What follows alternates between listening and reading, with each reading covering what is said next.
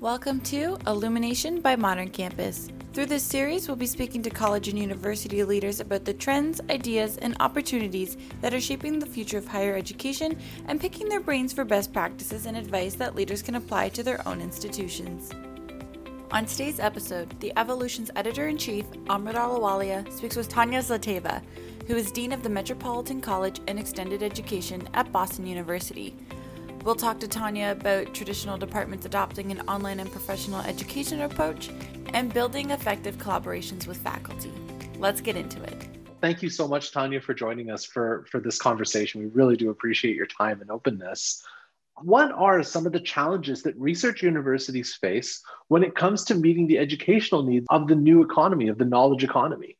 Well, thank you first for having me and for giving me the opportunity to comment on issues that are very near and dear to my heart, and um, I, I, believe to many of my colleagues. I'll start with a short answer, a more general answer, which I believe the big challenge for higher education uh, in general, but especially a challenge that is very acute for research university is finding a new sustainable model for educating a rapidly and continually changing workforce. And uh, that is something that research universities, and by and large, the university community hasn't done. However, this is a social problem that is of high significance. It gives jobs to people. And it is also of economic importance because it directly goes to the viability of the new economy. So uh, we have seen for the last 10 years a very harsh critique of higher education. Well, how high cost, um, elitist, uh, curricular disconnect from professional needs, and uh, the delivery modes uh, are not exactly friendly for working adults. They're not flexible, not responsive to industry relevant education. And so at the same time, we're seeing a, a workforce that is changing and that requires access to higher education, to college level knowledge, asks for affordability, asks for preparation for careers. But that is not how the university, and especially the research university, uh, has been working. Now, we are seeing uh, the problem is exacerbated because we are seeing a polarization of the workforce. And uh, the jobs go and the career needs are in occupations that are defined by computation, by automation, by intelligent processing. And then a number of jobs are disappearing. Now, this is nothing new in general for industrial revolution. All industrial revolutions have created new jobs and destroyed existing occupations. But there are three differences that are major differences to previous changes. One is that the pace of change is much faster. So it produces new knowledge and profiles much more frequently. At the same time, well, thankfully, people uh, live longer, but that means they have to work longer. And if the knowledge profile is changing, they have to go back to school and acquire that new knowledge and expertise and skills. And it so happens that the new knowledge and the career opportunities are at the high end and require college level education. So here is the growing disconnect. Uh, on the one side, um, the traditional research university is looking at undergraduate education and then at doctoral education and the whole emphasis is on research. On the other side, the workforce is in need of professional education that can sustain them for careers that may be stretching for years. And that requires delivery options, not just residential, but online, hybrid, uh, non-credit, professional, and the research university hasn't thought about in normally. Um, so the professional educational aspect uh, is more or less an afterthought, or sometimes it's completely missing. We shouldn't fault the universities for that because they have a research mission And the professional educational aspect is at odds with the basic research mission of the university. So we need a new approach, and I think it is critical for the future. I think it's really interesting as you bring up these points because I think you know as an industry and certainly with folks who who tend to be on the continuing or professional ed side we see the mission as, as very oriented around supporting socioeconomic development ensuring career readiness and, and preparedness you know creating that pathway to ongoing social progression.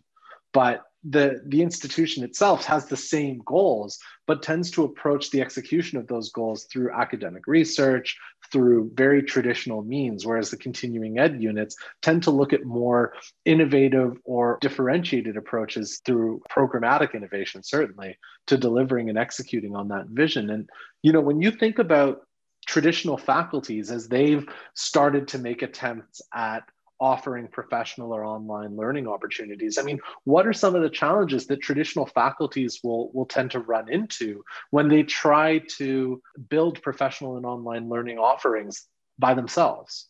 Well, they're huge. As I mentioned, their primary mission and how they are evaluated is research. Modern research requires a lot of time. It requires focusing in a narrow area and great detail, working with research teams. Now, that is not what professional education needs. The professional education curriculum has to be in very close touch with industry demands. So while the traditional faculty prioritizes the creation of new knowledge, the continuing education unit is looking at how to deliver right now the knowledge that, that is needed and the skills that are needed. Promotion, as I mentioned, is heavily and sometimes exclusively dependent on research.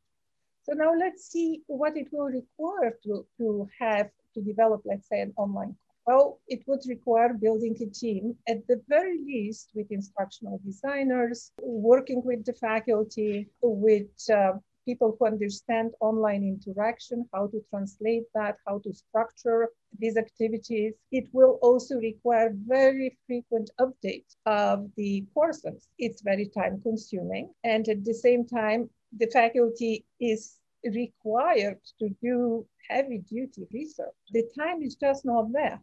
That's one. At the same time, the culture is also not there because now something, a course development, which is really a very personal endeavor. You lovingly develop your, your syllabus. You choose your textbooks, uh, your materials, some of the research papers that you want advanced students to look at. You change that from the point of view, again, of creating new knowledge of the forefront uh, of research. If in addition, the faculty is required to integrate into the course industrial tools. That is another dimension for which they don't have time. There is no incentive for them to do it. And at the same time, that's uh, what the student needs. It's extremely difficult getting adjusted to that new demand. And how to teach part-time students, how to, for instance, address a, an enormous diversity of background. People have are changing careers. They have been out of school for a long time. They have forgotten some of the foundations. But then, let's say something like analytics requires mathematical skills. They might have had statistics 20 years ago. Therefore, the, the continuing education faculty knows that. So they would develop training materials, refreshers, laboratories at a large scale. We at, at, Boston University have developed that at a really extensive scale so that the students can go back and look and learn. Well, that's not the problem with the undergraduate or with the research student, but where is all this time going to come from? Well, that's the thing. I mean, to your point, this isn't work that can be done off the side of a desk. This work has to be conscious, it has to be focused, it has to be there's a professionalism to continuing education just as there is every other part of the institution. But i feel you know historically we've looked at continuing ed as something that can be an afterthought. With the way the market's changing though you know it's critical for colleges and universities to find ways to, to do this work more consciously more actively. And i think that brings us to the point that you raised and certainly you know One of the events that spurred you and I talking about this topic is that we collaborated on a chapter for uh, the Fielding University Press's upcoming second edition of the Handbook of Online Learning. And in the chapter we worked on, uh, broadly looks at online continuing education in the context of, of, best practices.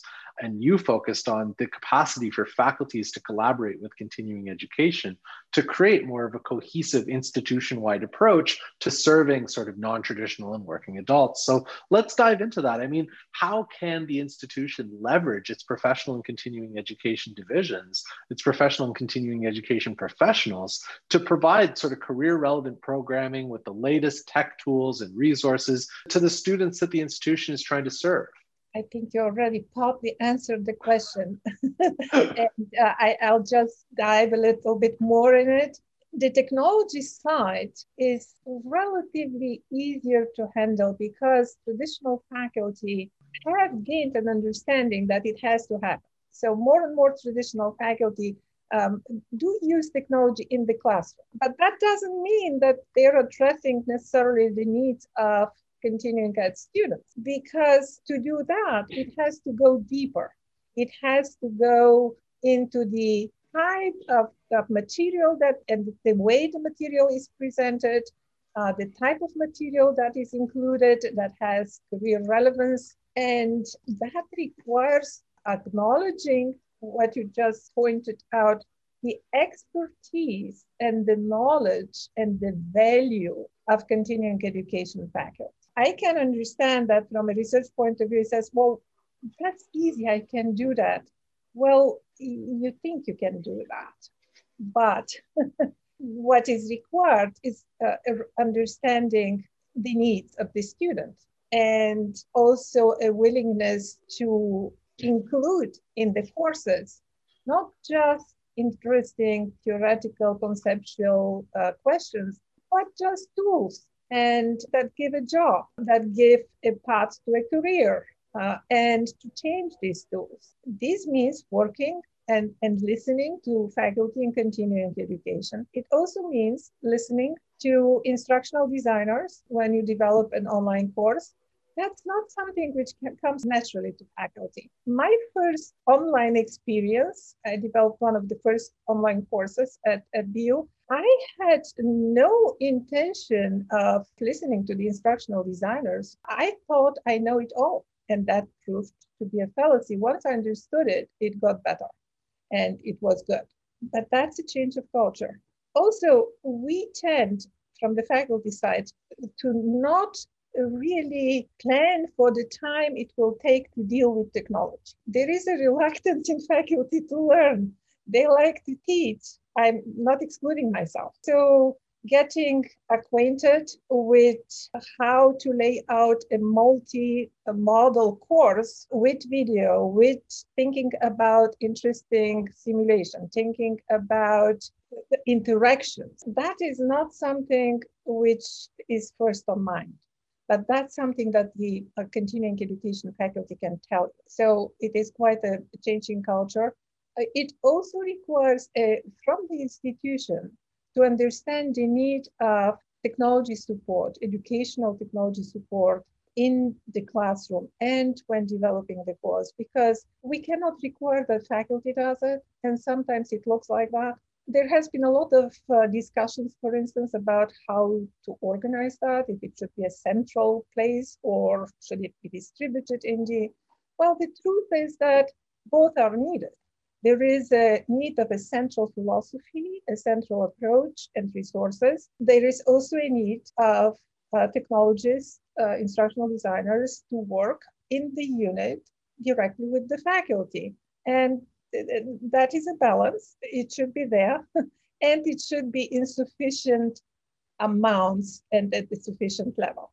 When you think about an ideal collaborative relationship between uh, professional and continuing ed uh, division and then the institution at large, the more traditional faculties, what are the characteristics that you look for to say, you know, yes, that was a great collaboration, this is very collaborative, or, you know, there needs to be more give and take?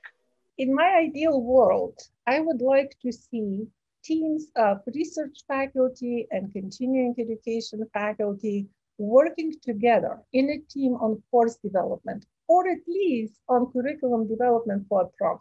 And then when it comes to the course level, I would like to see participation of instructional designers, student support specialists who uh, support the, the, the organizational, the administrative structure of courses that are online.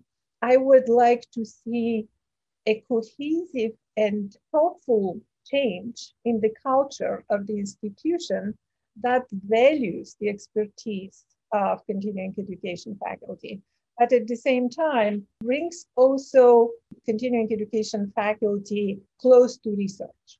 It's a fallacy to think that if you work in a continuing education unit, all you do is teaching and you shouldn't be scholarly active. That is, for me, and from my experience now of more than oh God, uh, 30, almost 30 years in continuing education, that is a recipe for professional death. And we don't want that. And it's not benefiting the institution. So there should be this collaboration uh, between the different demands of research and education, traditional education and professional education. There are lots of benefits to that. Such a team would be better to handle updates in the course. It will be able to come up with new pedagogies that address specifically professional and continuing education students because the approach, the style of the teaching, and also not just the style, but the, the content, um, the substance of it is different. It's not what either the undergraduate students or the doctoral students is expected to do because the one is laying the foundation, the academic foundation, the knowledge foundation for future. And the doctoral students is basically doing research. It's, interesting you've kind of framed out the differences in what each sort of student group is looking for because that's that's how i wanted to close you know obviously when we talk about professional education and continuing education it's a different learner with a different outcome in mind who's who looks for a very different experience than what they generally find in the traditional academy. So, you know, as you think about the collaborative approach between professional and continuing ed and the main campus, how does it better prepare the institution at large to deliver that experience that non-traditional students expect both inside and outside the classroom if we are able to do that if we are able to develop this really truly intrinsically collaborative approach uh, first, the, the learner wins on all accounts. It's a clear win. Preparation for a career, understanding or at least uh, being put in touch with research questions, getting an industry relevant curriculum, and learning to place that into a broader new creation of knowledge. As a bonus, because it is so technology heavy, uh, students learn to live in a world where you have to communicate online, where you have to present online, where you just have to be comfortable living in virtual world. For the institution, it's an absolute win because the, requirements for uh, going back to school, learning new things, refreshing your knowledge, and at the level that is very heavily college level, post-secondary, that ensures the viability of the, of the institution.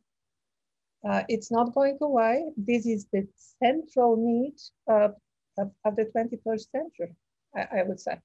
And um, institutions, if they want to survive, if they want to be useful, uh, they have to, to be able to deliver that uh, education. This episode is brought to you by Modern Campus in partnership with The Evolution. Modern Campus empowers higher ed institutions to thrive when radical change is required to deal with lower student enrollments and revenue, rising costs, crushing student debt, and even school closures. Powered by the industry's only student first modern learner engagement platform, presidents and provosts can work with Modern Campus to create pathways for lifelong learners, while marketing and IT can deliver Amazon like personalization and instant fulfillment. To find out more on how you can transform your institution to meet the needs of today's modern learner, visit moderncampus.com. That's moderncampus.com.